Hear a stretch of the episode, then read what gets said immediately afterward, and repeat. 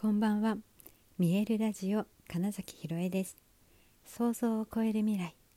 自然はいつも大きな愛で包み込み真実を伝えてくれるネイチャーメッセンジャーをしております。はい、えー、改めましてこんばんは。2021年8月13日見えるラジオ始まりました。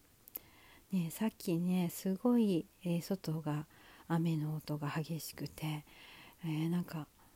東京でこのくらいだったら今ねその九州とか中国地方の方々がすごい大雨で大変だっていうのをね聞いてちょっとねえーと、あ心配だな。ってあのこっちの雨の音を聞いてそれでもねたった多分、えーと30ミリとかって言ってる時点でね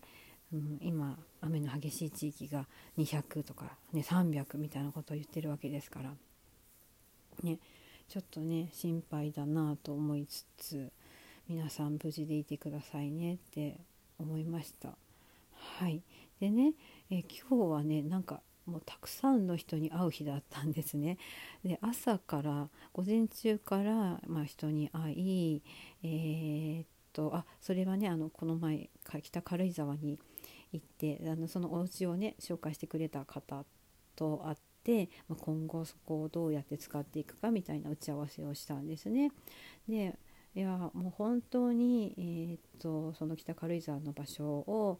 えー、みんなが集まってリトリートとか、まあ、グランピングとか、まあ、そういう風にねテント張ったりそういう場所にしたいなって思っていて、ね、まずは、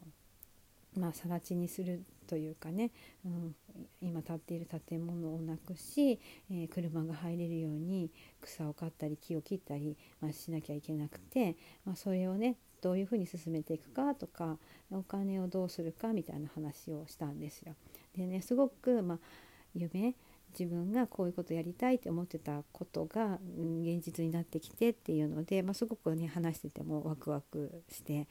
もう朝からいい気分と思ってですねで次に午後は、えーと、よもぎ虫の体験をするっていうのがあったんですね。でその午前中からその体験までの間がちょっと時間があったので、えーとね、九段下に行くんだったんですよ。で、えーとと神楽坂にまず行って私ねそう時間があるから軽井沢のなんか街の空気好きだしなんかどこかうん美味しそうなピンとくる場所があったらそこ入ってもいいなみたいなのが思いながら軽いと軽井沢じゃない 神楽坂から歩いてで飯田橋を通ってで九段下までっていうね二駅分歩いたんですよ。でえーとまあ、軽い、うんともう訳が分かんない。神楽坂の降りたとこにある神社にご挨拶して、えー、歩いてで飯田橋を通ってるので今度は東京大神宮行ってご挨拶して、はい。でまあ、九段下はね靖国とかありますがそこに行く時間はちょっとなかったので、はい。まあ、そんな風にしてねなんか神社あそうそう。えっとあそこも行ったわ、えっと、毘沙門天も行ったので神楽坂でね、うん、だから123 3つ神社ご挨拶してって感じで、うん、なんか面白い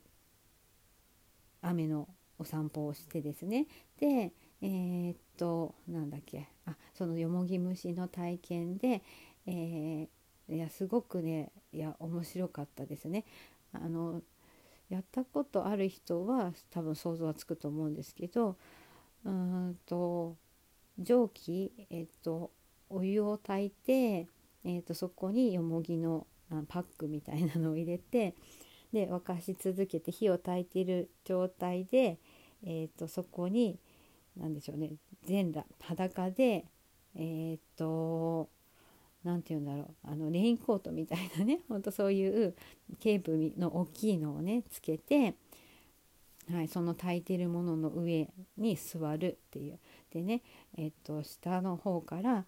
全部煙を体に通すみたいなイメージなんですよ。でまあすごいデトックスしたりっていうのだけじゃなくってねなんかその自分の中に、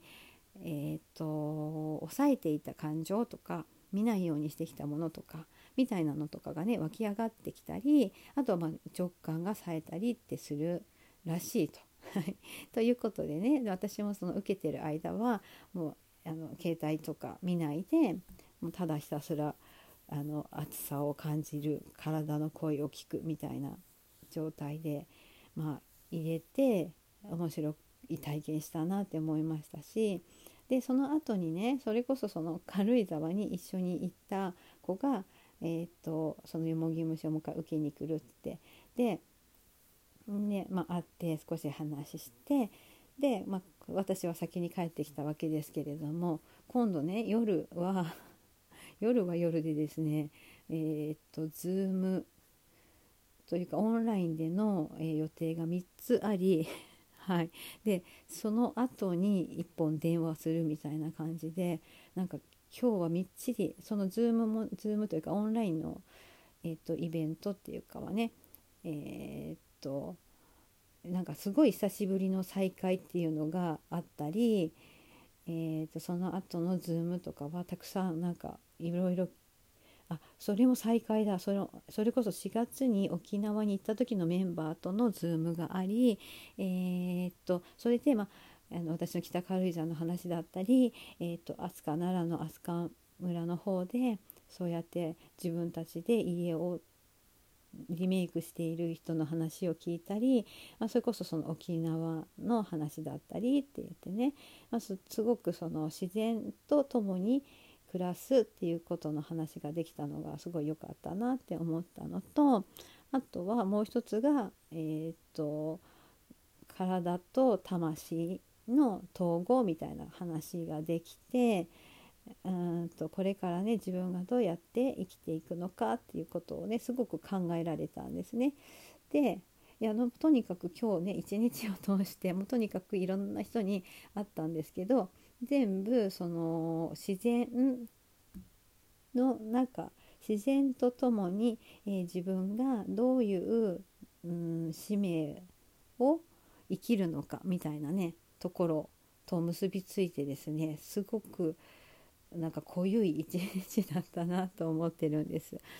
うん、でその北軽井沢にだから、えーと、行ったメンバーと今日だけでも1234人と会ったりとかしてて4人？あ違うさ3人か。全部で5人しかいてないだからね。そうですね。1人以外とはなぜか今日会うっていうね。多分これこんだけ、うん、身近でまたすぐ会うってことはおそらくいろいろなそのご縁というかね意味合いがねすごく濃い濃いんだろうなっていうのを、うん、しみじみ思いましたしだからこそうんとその私が目指しているうんとリトリートとかできるようなその場所のイメージをうんと共有できる時間っていうのをもらってんだろうなって思えてねすごく面白かったしその夜の沖縄4月の沖縄のメンバーと話すことでより、うん、それがそのイメージがすごい具体的になったし、うん、当たり前にもそれがねできているみたいな景色が見えてすごく、うん、ワクワクやっぱりしましたね。はい、でそのなんかね面白かったのがですねその沖縄の私4月のキャンプで会ってるんですけどその人たちとはね。えっ、と5月とか6月にもま別のねキャンプだったりイベントがあって何人かそのそっちにも行った人たちがいたみたいなんですがなんかその5月とか6月はのメンバーとはあんまりその後の交流がないのにえこの4月のメンバーとはずっとこうやってね2ヶ月に1回ぐらいはね顔合わせてるって言って。だからすごくその4月の沖縄っていうのは何か大きな出会いご縁の意味があったんだよねなんて話もねして、まあ、本当にその出会いは面白いなっていうのを朝会った人ともしてて、はい、ちょっとでもなんか何かが違ったら今ここにはいないよねってなんかすごい確認し合ってやっぱり人の縁ってとても貴重なもので、うん、宇宙がいろいろなことをつなげてくれてるんだなみたいなことをね今日はとても、うん、体感してしみじみとあこの人たちと会えてよかったなっていう時間を過ごせて、うん、よかったなって 今振り返ってみて、うん、本当にあこの人たちに出会えてる自分でよかったなって思いました。はい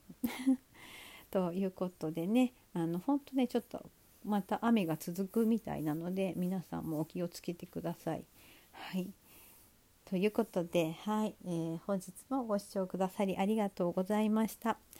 2021年8月13日見えるラジオ金崎ひろえでした。おやすみなさい。